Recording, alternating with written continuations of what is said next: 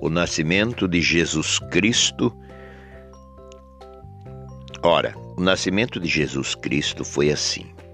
Estando Maria, sua mãe, desposada com José, antes de se ajuntarem, achou-se ter concebido do Espírito Santo. Então José, seu marido, como era justo e não queria infamar, intentou deixá-la secretamente.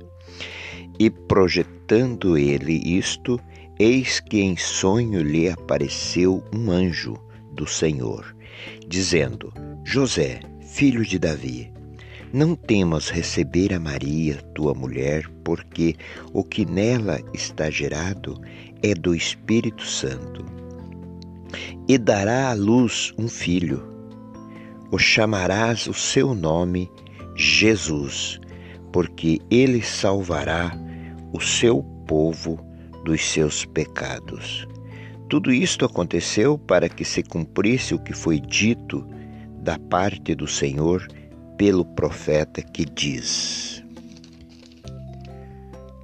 Eis que a Virgem conceberá e dará à luz um filho, e chamá-lo-ão pelo nome de Emanuel, que quer dizer Deus conosco.